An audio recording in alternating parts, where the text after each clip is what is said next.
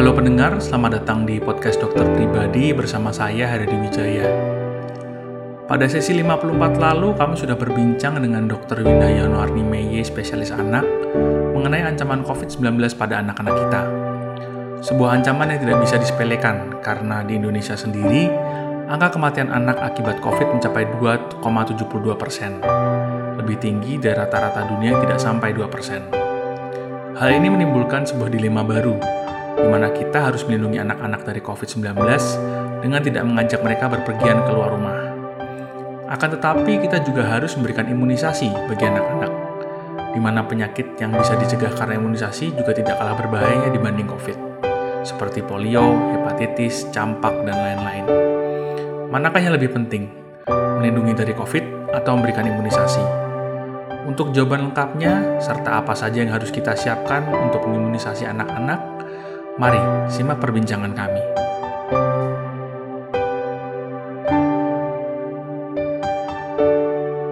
Halo, selamat malam Dokter Winda. Iya, selamat malam Mas Didi. Bagaimana kabarnya ini di Soe, Nusa Tenggara sana?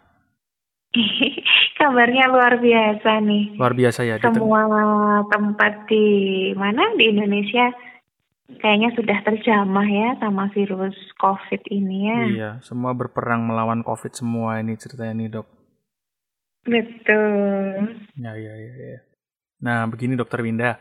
Jadi di sesi kali ini kita pengen ngobrol sama Dokter Winda terkait COVID. Itu karena eh sebenarnya yang jadi concern pendengar kita yang punya anak-anak ini juga gini. Di satu sisi COVID ini beresiko juga. Istilahnya di anak tuh juga tidak nol sama sekali tidak bisa kan nggak?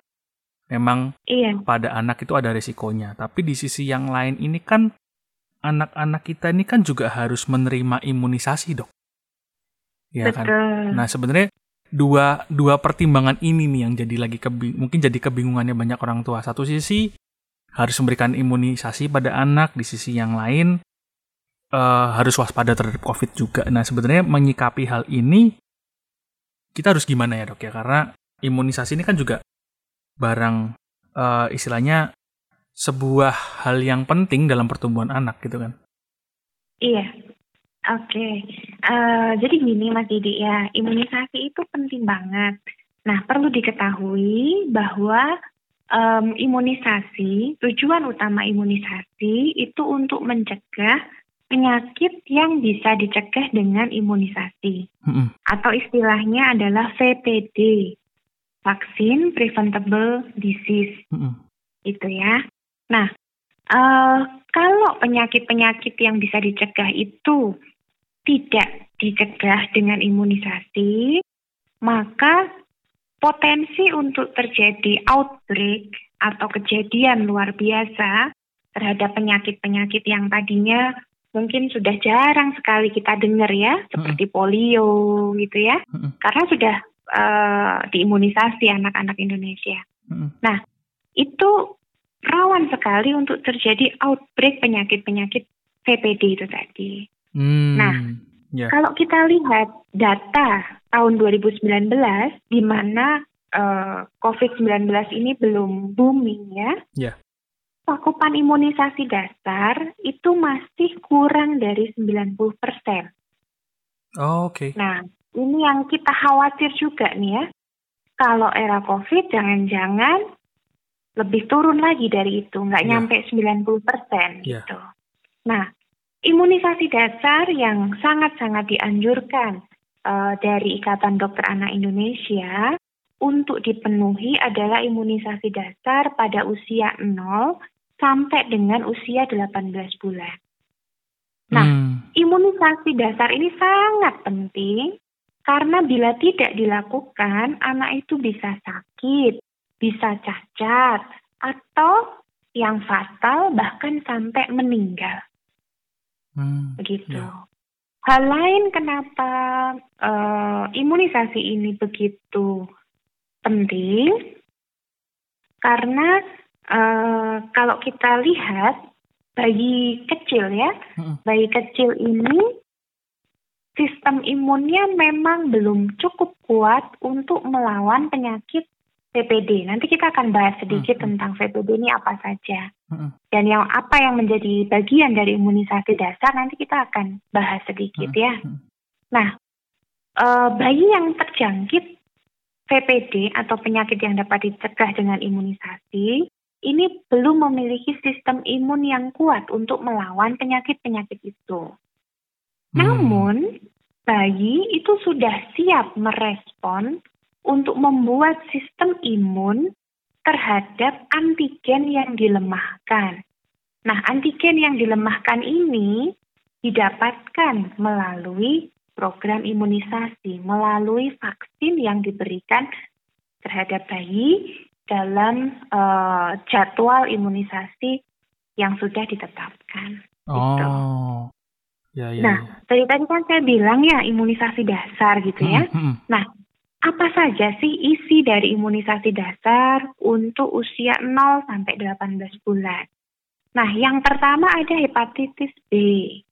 Hepatitis B mencegah penularan infeksi hepatitis B, terutama penularan dari ibu ke janin atau ke bayi yang baru hmm. lahir ya. Kemudian ada imunisasi BCG.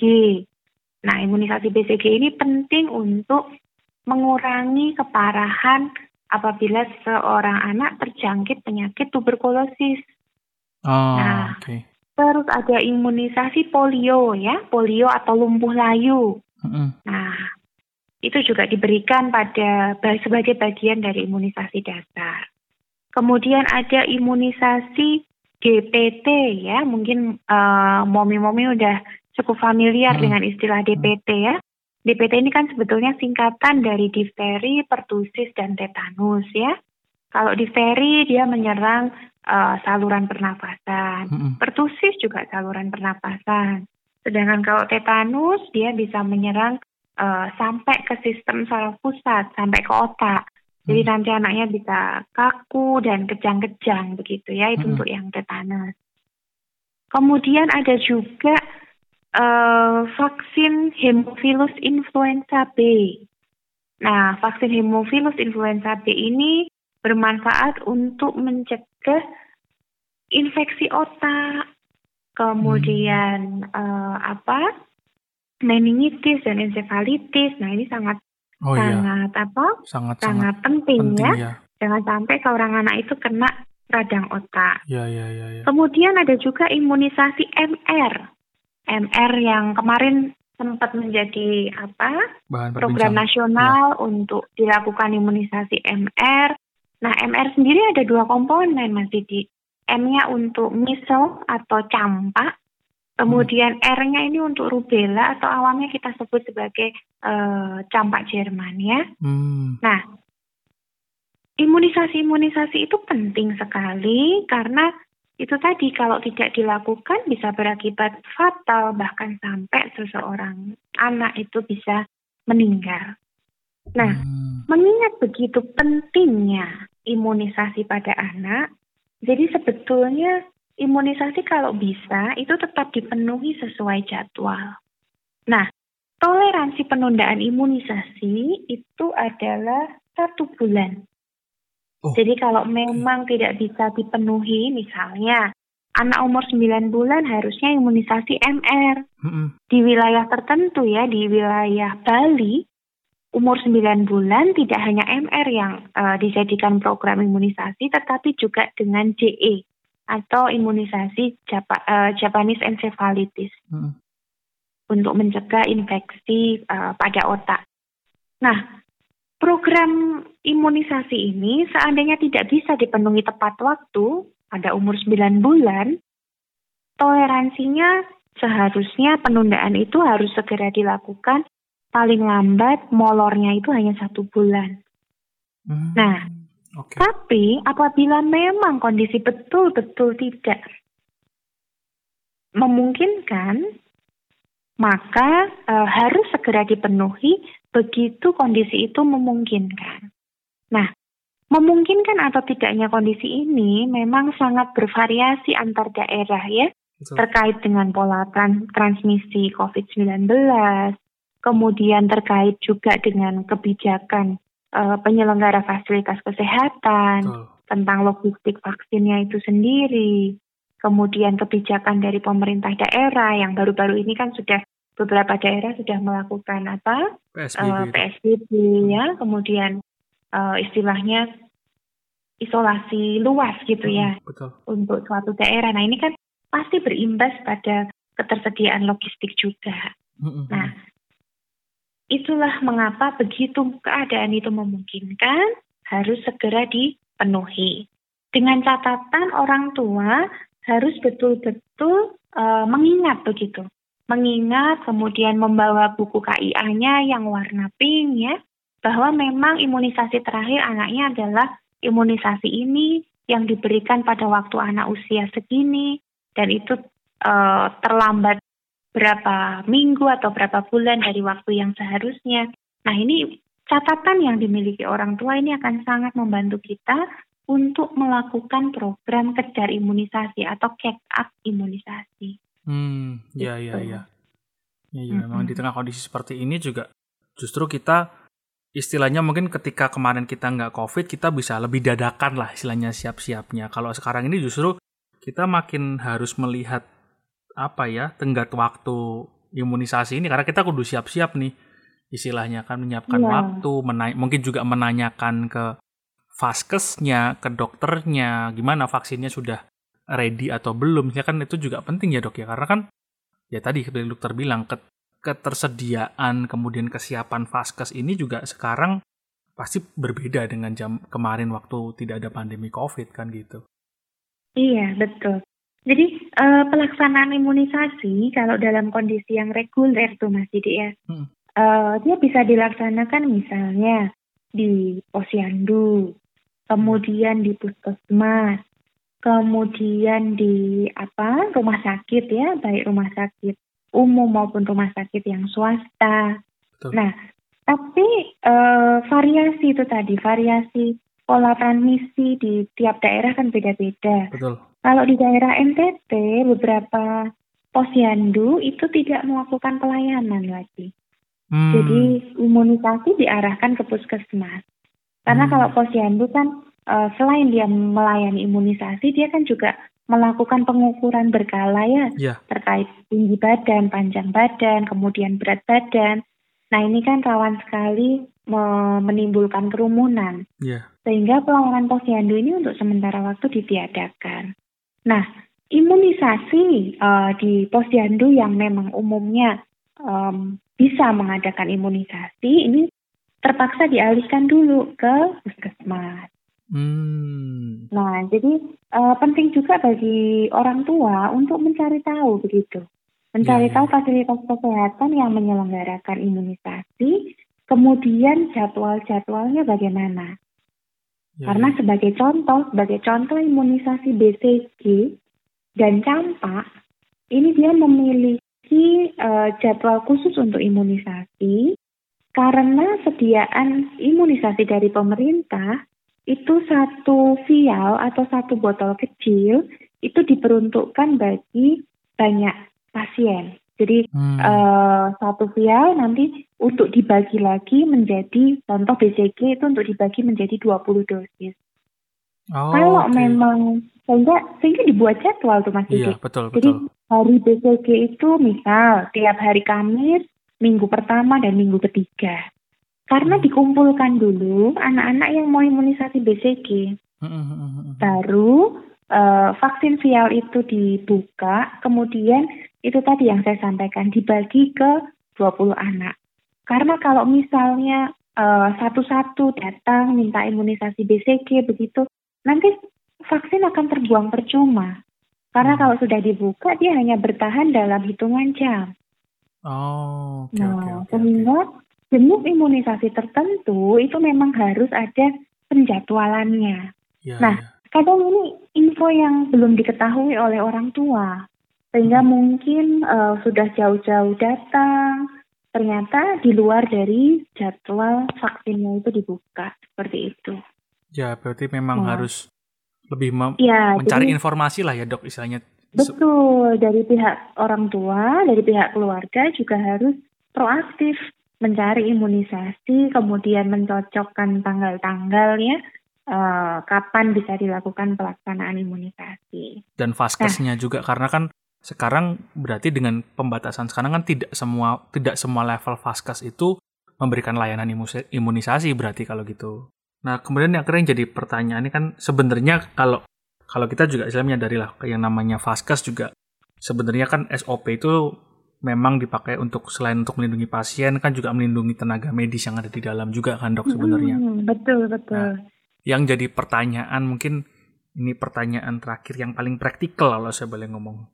Kalau yang nganter ini yang dewasa ini kan kalau kita ngomong APD ya standar lah pelindungan diri.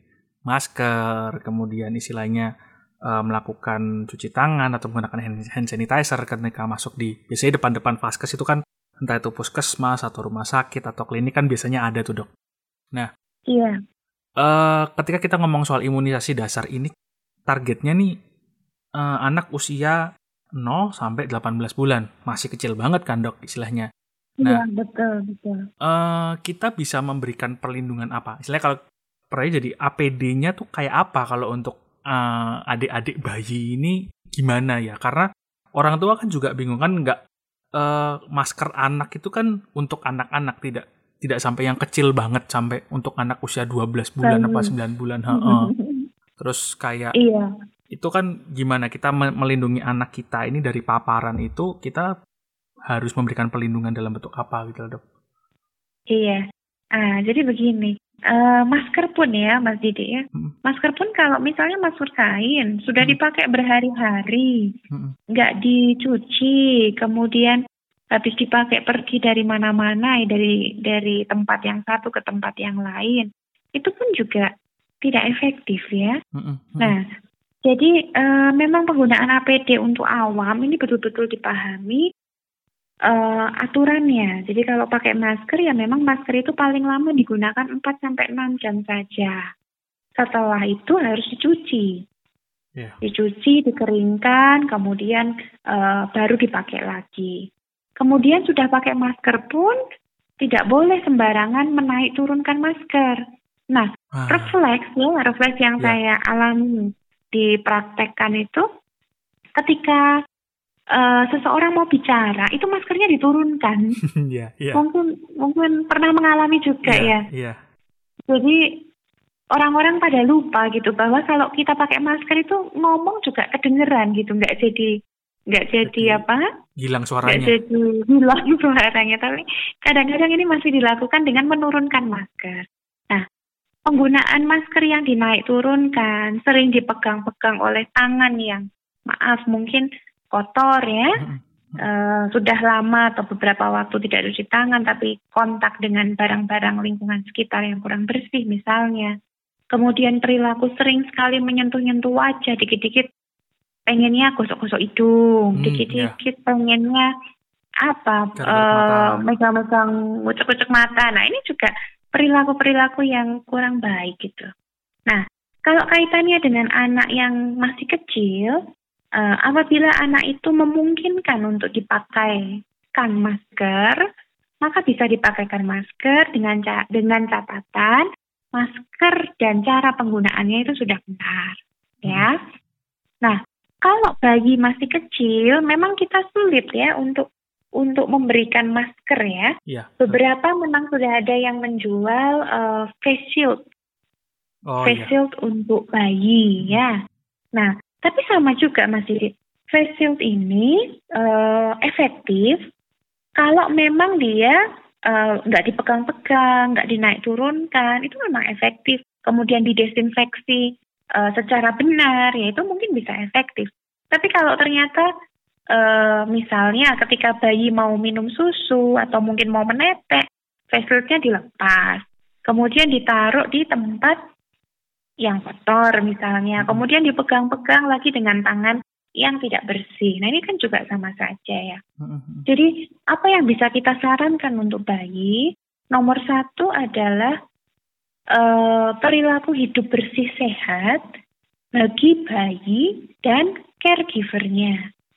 Kalau dia hmm. biasanya dengan uh, ibu sehari-hari dirawat oleh ibu, maka pastikan bahwa ibu ini mengetahui dulu bagaimana cara menerapkan perilaku bersih dan sehat. Kemudian yang merawat bayi hendaknya orang yang sehat juga. Jangan sampai ibunya ternyata wanita karir ya, kemudian dia kebetulan e, berkeliaran di daerah-daerah yang sudah terkena transmisi atau zona merah begitu. Kemudian pulang-pulang langsung pegang anaknya, tidak mandi atau membersihkan diri, ini juga sama saja. Gitu. Jadi kalau bisa yang merawat bayi itu memang orang yang nggak ke mana-mana, yang nggak jalan-jalan gitu. Iya, iya, iya betul juga ya. Kalau... Nah kalau yang merawat misalnya masih berkontak dengan apa? Dengan orang-orang yang berisiko, kemudian dia merawat anak kecil, nah ini juga tidak baik gitu. Iya, iya, iya betul. Karena sebenarnya anak kecil itu uh, resikonya anak-anak itu resikonya tidak setinggi orang dewasa karena mereka tidak beraktivitas sejauh hmm. orang dewasa, tidak berkontak dengan orang yeah. sebanyak orang dewasa. Jadi kita Betul. harus concern di istilahnya kalau kita memang istilahnya masih sering berpergian, masih kontak dengan banyak orang ya perilaku hidup bersihnya mungkin ya dok ya, yang perlu ditingkatkan lah ya. Iya. Jadi kalau memang menyadari misalnya si ibu harus belanja ke pasar atau ke, ke tempat umum gitu ya. Hmm. Pulang dari pasar ya sebelum pegang anaknya mandi, kemudian ganti pakaiannya semua, kemudian cuci tangannya dengan uh, sabun atau cairan desinfeksi ya. Mm-hmm. Kemudian apa uh, untuk barang-barang yang habis dibawa dari luar atau dari pasar itu juga harus dijauhkan dari jangkauan anak-anak kan begitu.